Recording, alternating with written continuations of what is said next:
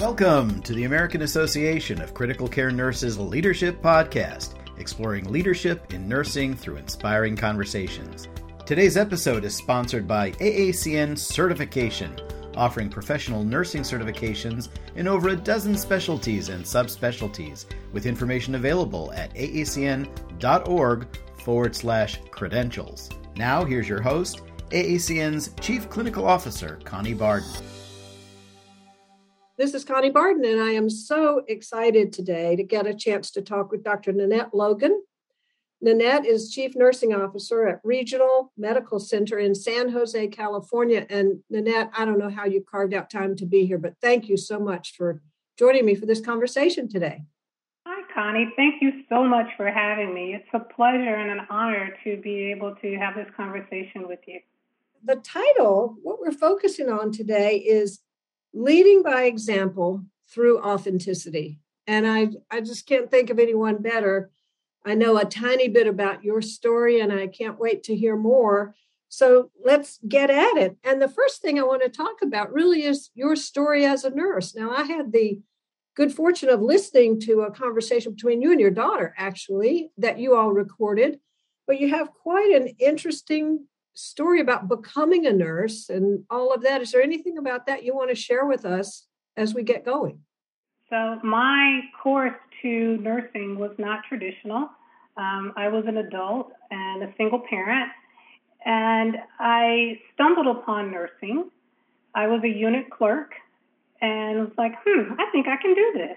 Got into nursing school and found it to be quite challenging to balance motherhood, work, and um, education. It was very challenging, very rewarding, and a lot of obstacles. And when my daughter and I did that StoryCorps interview, um, afterwards we were having some um, what Brene Brown would call vulnerability hangover, thinking that was a little too much. But the response was just unbelievable. People said, That's my story. You gave me hope that I can do it too, because it's not easy, but if you commit, you commit, you can get this done. And nursing has made a change in my life. Absolutely. Now, one of the things that you talked about, if I remember right, I think your daughter was about three when you were in undergraduate. And um, are there one or two struggles that come to mind or challenges that come to mind just trying to manage all of that? A toddler and nursing school, et cetera? So initially, I was just trying to balance it in the way that I'd always done. And one of my instructors said to me, You know, I just don't think you're cut out for nursing. You're not really nursing material. And when she said that to me, I was heartbroken. And I was like, Oh, I know I can do this. So I had to really change my focus. So what I did is I changed my work schedule, and I'm really grateful to my employer um, for allowing me to do that. So I started working um, Friday and Saturday, 16 hours, Sunday, 8 hours. Monday through Thursday, I had class. So what I did is I'd start at 6 a.m., I'd get up, start going over the syllabus for the day, getting myself ready, taking my daughter to, to um, daycare, went to school, went to the library after school, and I stayed there until it was time to pick her up at 6 p.m. Once I got home with her, I was on her time. She didn't follow the script. So I had to really make sure that once I was there with her, I was present for her. But as far as everything educational, I had to do that while she was in childcare. And then after she was in bed, going back and, you know, solidifying those holes. But once I was told that I wasn't nursing material, I was determined that you will not do that to me. You can't tell me that. I know me better than you. That's an amazing story. Now, we're not recommending that as a leadership tactic, however. It sounds like, in a way, inadvertently, that person kind of did you a favor because they tapped something deep in you that said, oh, heck no, nobody's going to tell me who I am or what I can and cannot do.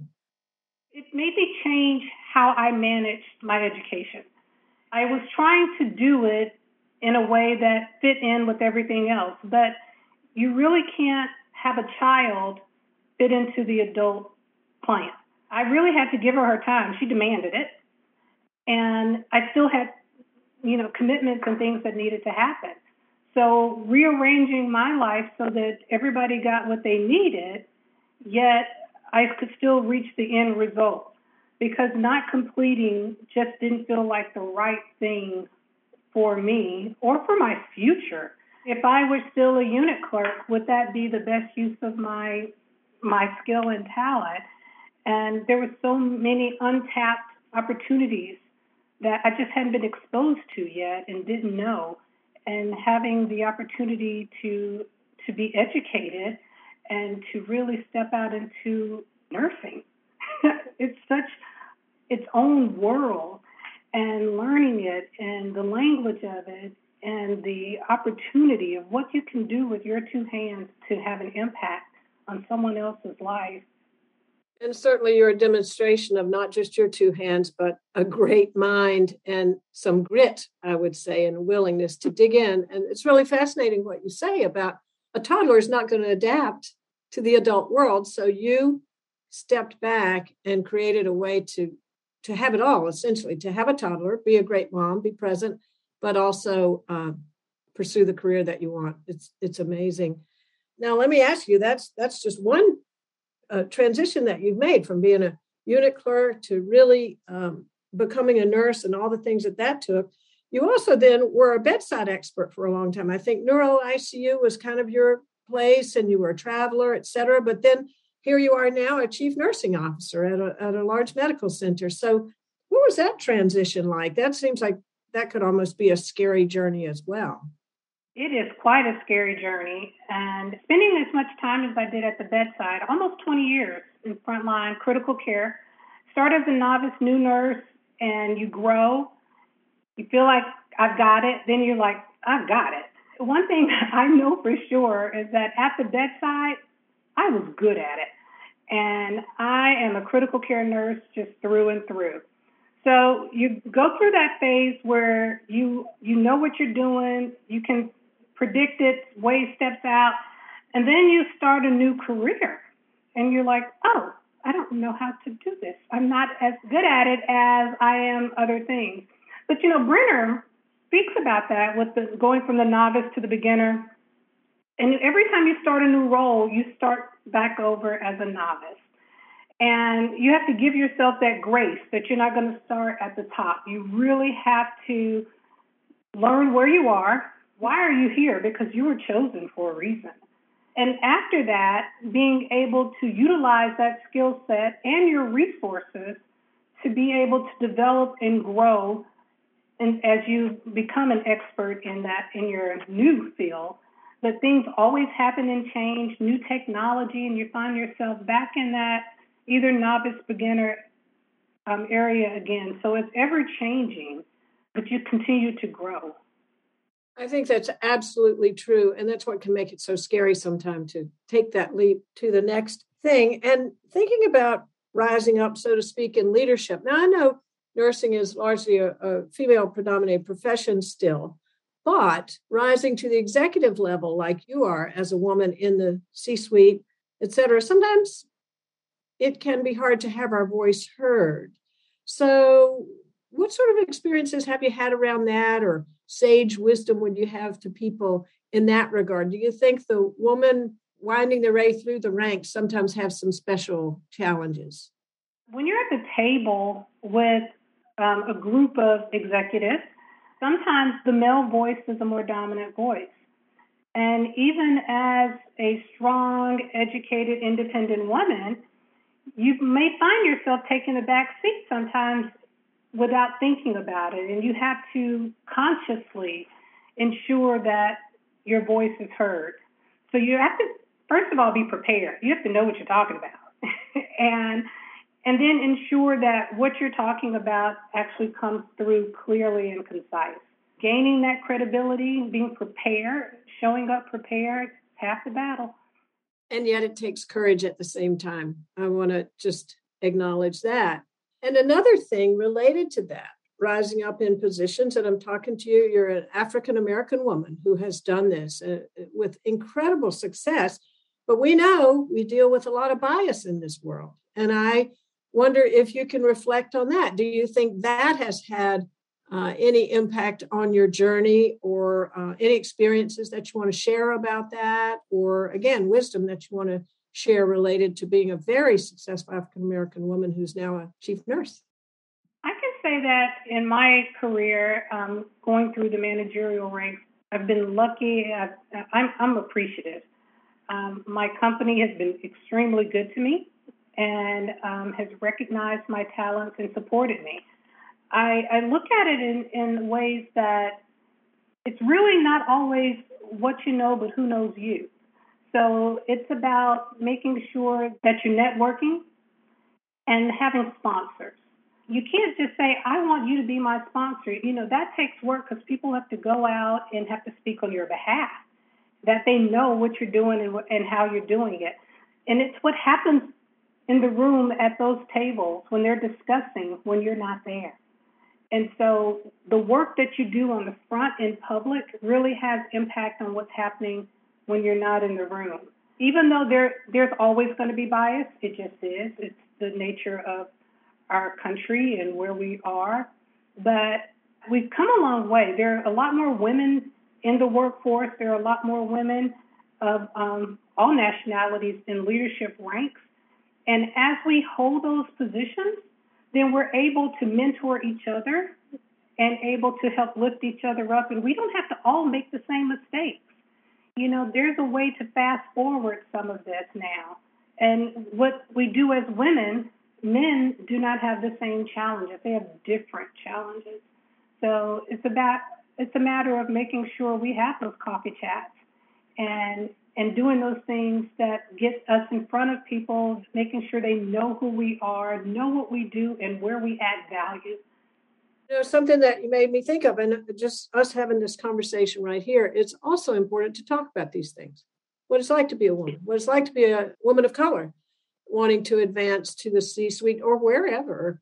Yeah, having your support group, for lack of a better term, or your colleagues who support each other and just talk about these things. It seems like just not talking about it almost make it like the elephant in the room that nobody wants to talk about. So that's a helpful support for people who want to move and navigate. You, you use the word sponsors. I'm assuming that's something like a mentor, that same type relationship. A mentor, they kind of help develop and grow you, make sure you have exposure so first you're going to get the education, then you're going to get the experience, then you get the exposure. So once you have that, the education and the experience, that's what a mentor does for you. And then that sponsor gives you exposure. They make sure that you're in a position where people can see you and they know what you're doing, they know how you do it, and give you an opportunity to shine. That is a brilliant distinction. I've never heard that distinction um, which kind of makes me think of something that I believe you're a fan of, but I know in general, some people think that it's important to have a roadmap, you know, a roadmap that gives one an idea of, I guess, where they're headed and how they're going to get there.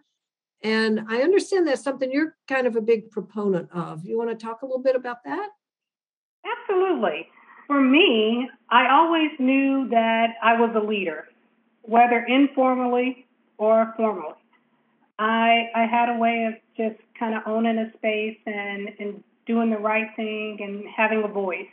With that being one of my natural characteristics, it was easy for me to to find a place where I fit in that space. So when I became a nurse, my goal at the time was just to be a charge nurse. That's all I wanted. I want to be in charge. But then after I was a charge nurse, then the next thing you know, they're tapping you for other things. We have another opportunity and another opportunity. And as you show that you're able to do those things, you start looking out and saying, hmm, what else is out there? Because initially you're just looking at your nursing unit or at your hospital, but there's a big world outside of your unit and your hospital. And then I said, I think I want to be a CNO.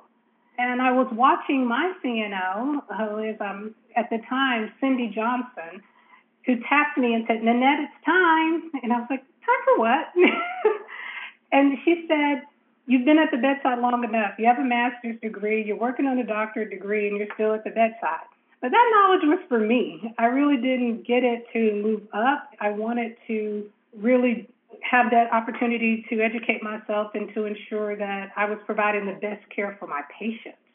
And that's what was important to me. But all the other things that I was doing, working on committees, leading groups, I was an informal leader in many aspects. And then she introduced me to um, management role. And Cindy was the first African American CNO that I had ever had. So it gave me an opportunity to see, oh, it's possible, which is something that for me I had never encountered. Seeing someone doing a role that looks like you, you know, representation counts. Absolutely, and the power of role models. Tell me if, if I'm thinking about this right, because I have to tell you, I had in my head when I was considering this topic of roadmaps that it meant somebody had to, you know, you become a nurse and then you've got sort of like this predetermined road that you're going to go on. And I used to always hate that when somebody was trying to develop me and they'd say, Well, where do you want to be in 10 years? I'm like, Oh my, I can't tell you where I want to be in 10 minutes. You know, I would just hate those. I would have to make something up. I think I hear you say it's not like you got to have a 10 year plan, but more being open to opportunities as you learn and grow, being open to opportunities on this road. Is that kind of what you're suggesting? Absolutely. I had no idea I was going to be a CNO, but as I progressed, I kept seeing more opportunities. And with that, it's like, huh, I can do that too. And also, when you take your natural abilities and what you have a passion for, and you put those together in your work, it makes the work a lot easier because work is always going to be work. There are challenging days. There's days that you're like, I got this, and your day's like, whoa. but when it's all said and done, when you're doing something that you actually care about and that you have a passion for, it makes it every day a lot better. And that roadmap, it changes. I mean, you, you sometimes you come to a fork in the road, and which way do I go? And what what am I going to do? Both paths are equally amazing. I could really do well either way. But which one fits my spirit? And which one is going to help me grow and be able to allow me to give the most I can possibly give to the profession, to the patient experience, and outcomes because that matters. It's so inspiring just just listening to you talk about this and thinking about your journey from really good rock solid staff nurse. I love it when you said I was good at what I did. I love that. And I know you, you did some traveling things and all of that. So I want to transition a little bit and, and think about some of the things that are such a challenge in healthcare and the environment and everything. And I want to talk about that relationship between frontline staff and leaders and how do we get on the same page and respect each other um, some say there's a struggle about that right now. And you and I are talking at a time where we've finished the fourth wave of COVID. So places have just been, you know, tormented by that for a year and a half. And you've been on both sides. You've been a staff nurse, you've been a leader at the bedside, and now you're a leader of a whole hospital. What words of wisdom do you have about looking at things from both vantage points and optimizing that relationship between frontline nurses and leaders? It can be a challenge post COVID. There was a lot of things that happened during COVID that some of the lines were blurred and a little trust was lost between leaders and frontline staff. And so it's really about right sizing the ship. From a, a frontline perspective, the staff want to know that their leaders have their best interest at heart and they're going to take care of them and that they're going to do everything possible to make their work life better so that they can do what they do is take care of the patient. From a leadership perspective, yes, we have to make sure that we take care of the frontline staff so that they can do that work. But we also have a responsibility to ensure that we take care of the entire organization, keeping the lights on. People forget that we pay the electric bill. so making sure that everything is balanced in order to provide a comfortable environment to take care of patients. Developing that trust that we're in it together. When you're hurting, I'm hurting. And when you're succeeding, I'm succeeding as well from a leadership perspective because we can't do it without each other. It's impossible. And regardless of what happens, the end result is that patient and the patient's outcome. So when decisions are being made, when, when we're doing things together, when we come together to say, hey, this is working, this is not working, and what do we do to get to the next level so that so that we can ensure that we ha- provide high quality, safe patient care every single time? What are the barriers to that, and how do we get past them? And sometimes they're very simple things, but you have to have trust, number one, to step up and say, hey, this is a problem. And number two, come to the table with some solutions because the people on the front line, they're living it. They can tell you where the holes are. And so help your leader by telling them where the holes are. And that way we don't spend five, six meetings trying to get to that point. We can really kind of expedite and get to the final resolution. So it sounds like a lot of communication. Uh, it sounds like you must be a very present and transparent leader to have established those relationships. And also, both sides, for lack of a better term, both groups being willing to listen to one another because everybody sees things from a little bit of different vantage point. It's communication, communication, communication. I mean, all day, every day. But it's also about trust that takes time. You have to just spend time. I round and I round and I round. And, you know, rounding is a key component. Number one, that the staff get to know me. I'm not the CNO, but hey, that's Nanette, she's here. And really developing a relationship with me so that when it hits the fan, we know each other. And when tough decisions need to be made, they know that I'm going to make the right decision for the right reasons. And even when they don't like the decision, that they feel comfortable saying, hey, what happened there? Was there something that we didn't know or, or anything like that? So that we have understanding. I work diligently at being transparent because the more you know, you feel safe in that environment, ensuring that you get feedback. I use my unit based councils, that's my team they kind of give me the pulse of the organization so that I know what we need to do because I shouldn't work on something that's not important to the team. Really, communication. Yeah, you know, one of my favorite phrases is basically in the absence of information, people are just going to make stuff up. And they do. yes, they do. Yes, indeed, they do. Let me ask you while we're talking about gnarly issues, one of the biggest things challenging us right now, of course, is staffing how do you tackle this as a CNO um, and connect with your teams? You've got a whole thing going on with a lot of travelers and all of that stuff there. How are you all tackling staffing and what are your thoughts around that right now? So, post pandemic, staffing has been a challenge. And as a profession of nursing, we knew that we would have a staffing shortage for nursing. We've talked about it for years but it just kind of hit fast forward, and here we are. So, some of the things that we're working on is what do we need to do, and asking the nurses, what do you need here? What are the goals? So, looking at alternative models, looking at bringing in the LVN um, model and team nursing back. That's something that it can be a challenge because it's a different way of thinking in the acute care setting.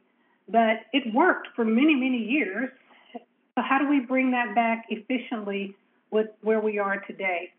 Increasing the number of support staff at the bedside because a lot of the duties that nurses are doing do not necessarily require a nurse. So, assessing those those items, what are you doing all day, and what could someone else do for you, so that RNs are really doing RN work and listening. Because some of the things that we're doing, we, we looked at our charting do we have just absolutely too much charting? Where is the value added? Is anyone looking at this information? And what do we need to chart and what shouldn't we chart? Some of our nurses write many novels. and and it's not necessary in today's environment, especially with our current charting systems, but they just can't get out of the habit. So that's a way we can save some time. What do we need to do to save you time to get you back in front of that patient and being able to spend time with the patient and educating them because they're out really rapidly, making sure they know how to take care of themselves once they leave the building. So, working on the alternative staffing model, really looking at having enough other resources at the bedside from ancillary support, and just being able to provide as much as we can with the limited resources. And we're using travelers, but travelers are hard to come by at this current state. So they're not as readily available as, they have been historically for our, our um, industry.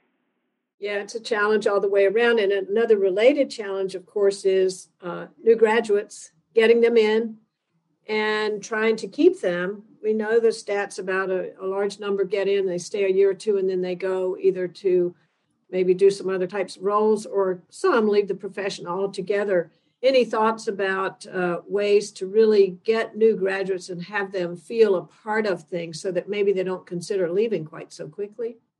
I see the new grad as our future. There are a lot of them, and more want to be part of the nursing profession. Our schools of nursing really can't support bringing more of them in. So that's really where where we have to invest moving forward, um, ensuring that our new grads support it. And what that means from me, what I do with my team is I'm part of the interview process. I am part of the new orientation. And with their monthly meetings while they're in the nurse residency uh, program, they see me every month. I also have a um, link on our intranet called the CNO Corner. If something happens and you just need to let me know, I don't care if it's 2 o'clock in the morning, you click that button and you send me an email and I'll respond within 24 hours. Really working hard to keep that line of communication open and also providing them support, making sure they have enough education to where they feel safe getting out there. Because we had a group of nurses that didn't have the full experience of clinical environment during COVID so all they knew were COVID. So now, how do we get back to the bread and butter of nursing? Okay, because you need to be able to, you know, spot an MI, you know, and how to take care of one. Making sure that we invest in them, because with our current millennial nurses, they have a low tolerance for failure. And if they fail or they feel that they're not going to be successful in this role, they will leave nursing as a profession, not just leave that job. We can't afford to lose nurses to the profession. We have to make sure that we support them and lift them up and help them over those humps. And that means providing education, support, mentorship, buddying them up to make sure that they have someone they can ask questions to and that they can they can rely on to help them when they go from the novice to the beginner because that's really that critical point. After that, they tend to be able to say, Oh, I've seen this before. Oh, I, I know what to do with that. And really kind of helping them over the hump. So, Nanette, let me ask you a question. You mentioned the CNO corner that you established on your intranet. I think that's really creative. Can you think of a time that someone put something in there that actually resulted in a change or some action? One of the nurses sent me a message on the CNO corner about the need for extra hands on the unit. But can we have more CNAs and where can we get them from? We don't have them in house. How can we get them? And what can I do to help support them, to train them, to build them up? But we need help. She mentioned that there were registry CNAs. So we looked into that and we started bringing on registry CNAs, which were like travelers. We gave them a 13 week contract to come in and work with us and to help us out to put more hands on deck. And that really improved things from a nursing perspective. They ambulated the patients, you make sure they were mobilized, and just did all those things to take that burden off of the nurse when they did not have appropriate or optimal staffing at that time. It really was just a weight lifted to be able to delegate some of those duties. So the CNO Corner has really been beneficial in providing opportunities to have resolution for issues that we may not know are really a sticking point for the nurse.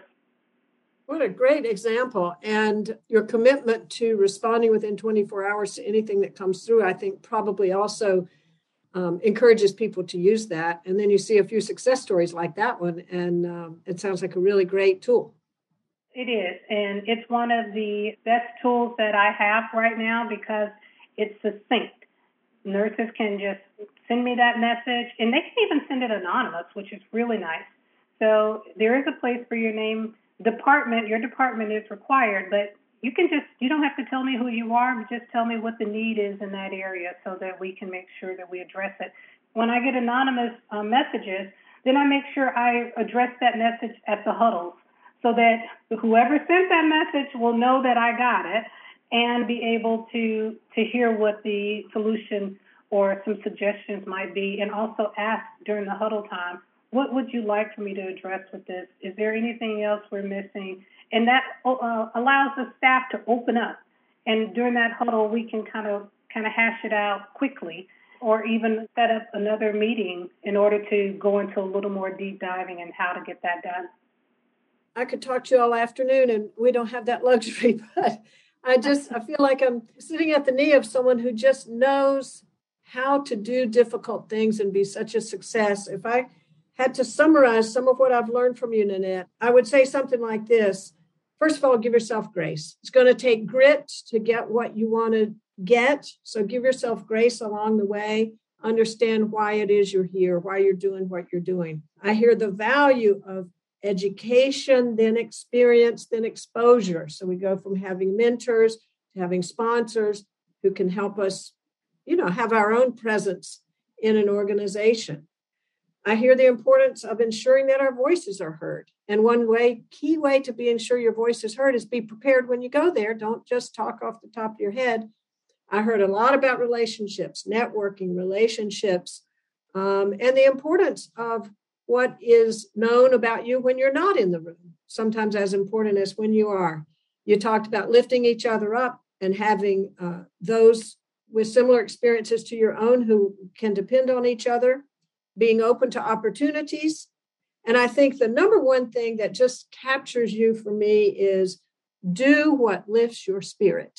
I heard you say that. And you just personify exactly that because when I, I listen to you talk, I hear your spirit coming through. So, Dr. Nanette Logan, what did I miss? Tell me anything else that uh, would be in our wrap up here.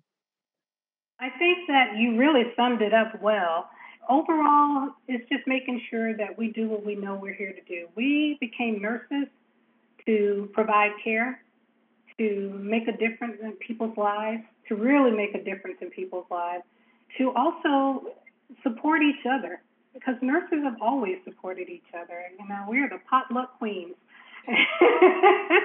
and so having that, that opportunity to really be together, to continue on because this too shall pass, and we will be on to bigger and better things. Regardless of what happens, we will always take care of patients. Nanette, I can't thank you enough for carving out time. I don't know how you did it as busy as you are, but thank you so much for chatting with us today. And uh, I look forward to the next time we have a moment to have another conversation. Thank you so much, Connie. It's been a pleasure. Thank you for listening to the American Association of Critical Care Nurses Leadership Podcast, proudly sponsored by AACN Certification, with information available at aacn.org forward slash credentials. We welcome your thoughts on this episode or ideas for future topics. Feel free to email us anytime at podcasts at aacn.org.